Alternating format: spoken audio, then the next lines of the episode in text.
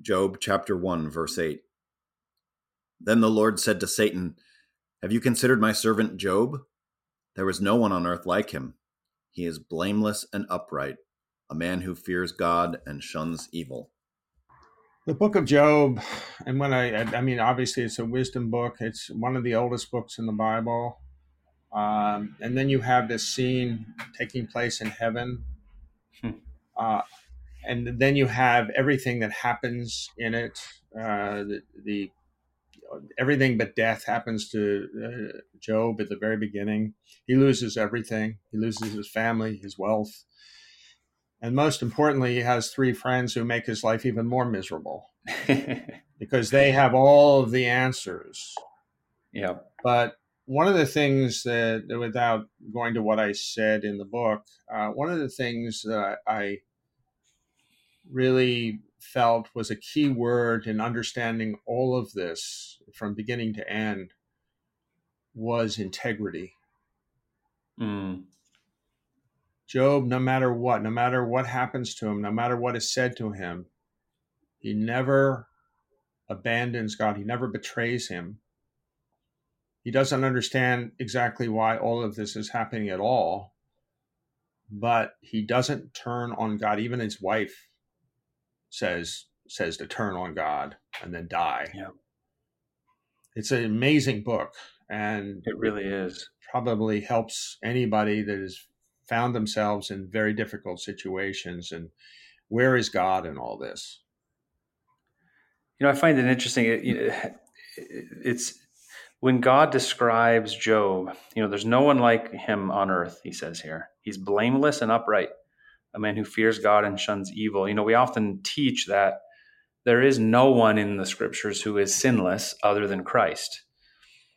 Uh, yet Job is presented and Noah, although we see, you know, both of them, especially Noah, really fall into sin. But what I find interesting about this from a um, pastoral standpoint is you know here's this tale in the book of job like what would happen if there was a totally righteous person who experienced all kinds of hardship. You know what would happen? Let's find out. Let's find out what his friends would say. Let's find out how he would react to that. Let's find out what kind of prayers he would pray. If there was someone so mm-hmm. good yet these bad things happened to him. And the reason i say that that's interesting to me pastorally is how many times do i hear people nowadays cite Job when anything uncomfortable happens to them. You know, Pastor, I'm going through a Jobian season. I feel like Job. I'm losing my job, or I'm losing this, or I'm losing that. And I'm not I'm not judging those people who say that at all, but I just find it interesting that we like to think of ourselves, don't we?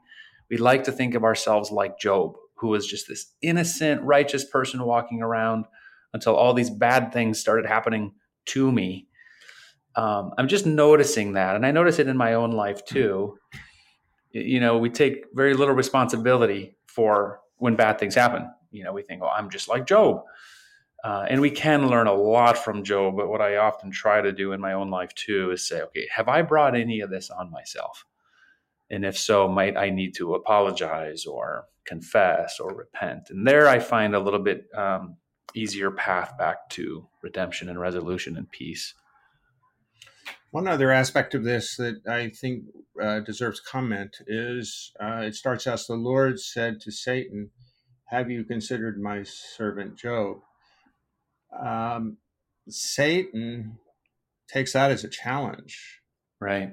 And Satan then and, and is kind of responsible for all of the havoc that occurs. Mm. In a mm. funny kind of way, this echoes to me, and this is while you were speaking, I was thinking of this. Uh, this echoes Satan doesn't really change his stripes, does he? Because when Christ is tempted in the wilderness after 40 days, it's exactly what he's doing. He's asking, he's implore, he's uh, trying to cajole Jesus into a turning on God Right. Because if he obeys Satan in, in, in what Satan is asking him to do, then he has betrayed God. And he does it three different times in three different ways. Yeah. But this is actually what Satan wants Job to do. betray God. Listen to your wife. Listen to your friends. They're all saying, singing from the same songbook. Abandon God. He has abandoned you. It's time to give him up. Right. But uh, but but neither Christ nor Job do that, do they? No, and it's one reason I recommend people read and reread the Screwtape letters, so mm. we get to know some of those schemes of the devil to get us to lose faith or deny deny God who provides for all our needs.